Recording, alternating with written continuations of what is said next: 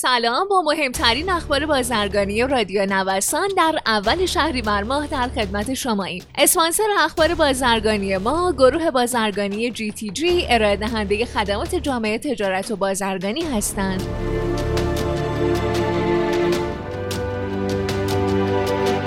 کارنامه ارزآوران تجاری در بخش کشاورزی و صنایع غذایی در نخستین فصل امسال منتشر شد. داده های اعلام شده بیانگر اونه که صادرات کشاورزی و صنایع غذایی در بهار امسال حدود 2070 تن و به ارزش حدود 1 میلیارد و 250 میلیون دلار بوده. بر اساس ارزیابی ها مجموع صادرات میوه و ترهبار در نخستین فصل از لحاظ ارزش افت 7 درصدی و از لحاظ وزنی افت 24 درصدی داشته. همچنین ارزش صادرات خشکبار نسبت به مدت مشابه پارسال رشد 36 درصدی، صادرات صنایع تبدیلی رشد 26 درصدی، صادرات محصولات لبنی افتی 13 درصدی و صادرات شیرینی، شکلات و فرورده های غلات نسبت به مدت مشابه سال قبل افتی 9 درصدی داشته.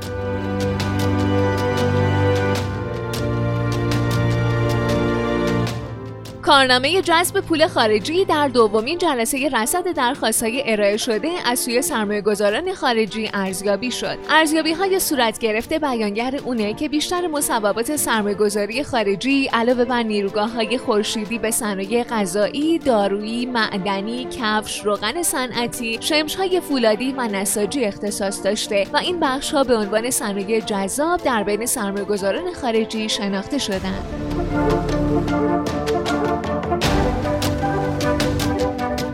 مطابق آمارهای تجارت خارجی کشور در سه نخست امسال افغانستان چهارمین مقصد صادراتی ایران بوده. در این بازه زمانی ایران 499 میلیون دلار کالا به همسایه شرقی صادر کرده که این رقم نسبت به سه ماهه سال 98 با افت 7 درصدی مواجه شده.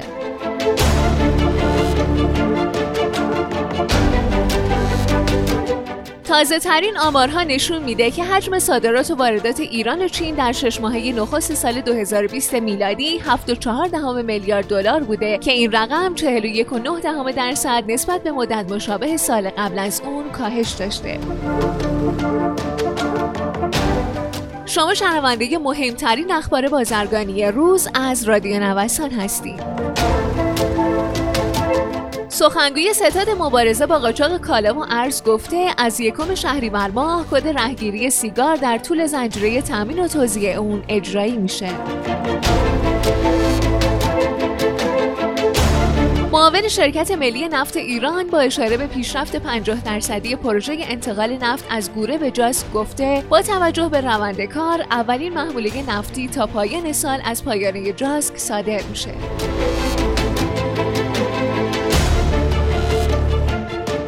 وزارت سمت اعلام کرده صادرکنندگان غیر تولیدی که بین یک تا سی درصد دارای تعهد ارزی بودند تا تاریخ 15 شهریور ماه نسبت به رفع اون با در دست داشتن مستندات به سازمان صنعت معدن و تجارت استان یا دفتر توسعه خدمات بازرگانی سازمان توسعه تجارت ایران واقع در تهران مراجعه کنند. در صورت عدم مراجعه تا تاریخ یاد شده کارت بازرگانی مربوطه تعلیق میشه.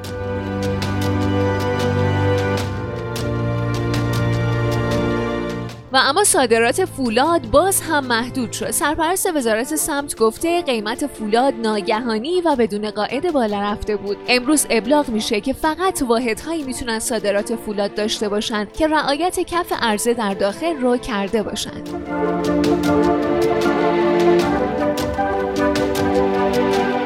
ترخیص برنج های وارداتی به یک شرط مجاز شد. معاون فنی گمرک گفته طی مذاکرات صورت گرفته ممنوعیت واردات برنج از اول شهریور اعمال میشه. اما صاحبان برنج های رسوبی همزمان با شروع دوران ممنوعیت با رعایت قانون حقوق مکتسبه می‌تونن نسبت به ترخیص کالای خودشون اقدام کنند.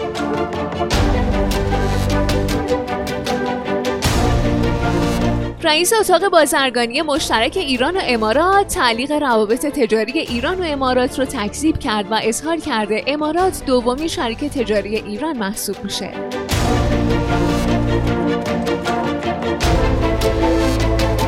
ممنون که با مهمترین اخبار بازرگانی امروز هم همراه ما بودین. مجددا از حامی اخبار بازرگانی ما گروه بازرگانی جی تی جی تشکر می‌کنم. مجموعه جی تی جی رو می‌تونید از gtg.ir دنبال کنید.